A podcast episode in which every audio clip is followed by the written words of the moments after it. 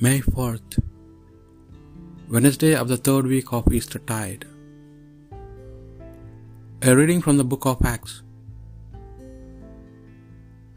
That day a bitter persecution started against the church in Jerusalem,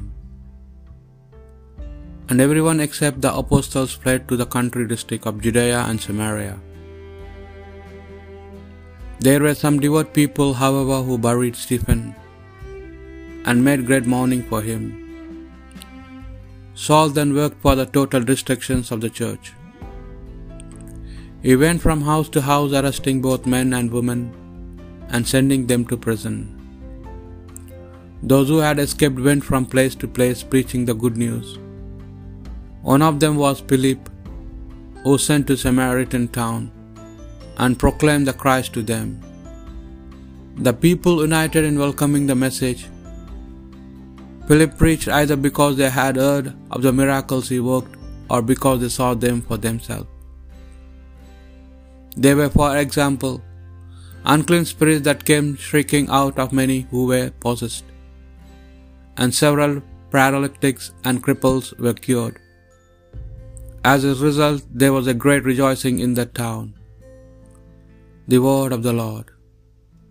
Cry out with joy to God, all the earth. Cry out with joy to God, all the earth, O sing to the glory of his name. O render him glorious praise. Say to God, how tremendous your deeds. Cry out with joy to God, all the earth, because of the greatness of your strength. Your enemies cringe before you.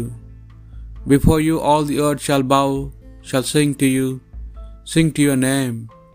Cry out with joy to God, all the earth. Come and see the works of God. Tremendous his deeds among men. He turned the sea into the dry land. They passed through the river dry shod. Cry out with joy to God, all the earth. Let our joy then be in him. He rules for every by his might. His eyes keep watch over the nations. Let rebels not rise against him. Cry out with joy to God, all the earth. A reading from the Holy Gospel according to St. John. Jesus said to the crowd, I am the bread of life.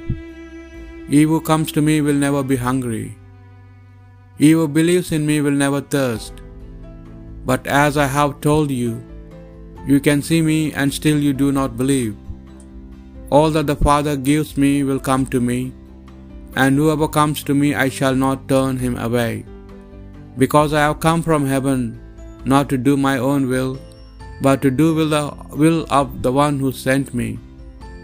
Now the will of him who sent me is that I should lose nothing of all that he has given to me, and that I should rise it up on the last day. Yes, it is my Father's will that whoever sees the Son and believes in him shall have eternal life, and that I shall raise him up on the last day. The Gospel of the Lord.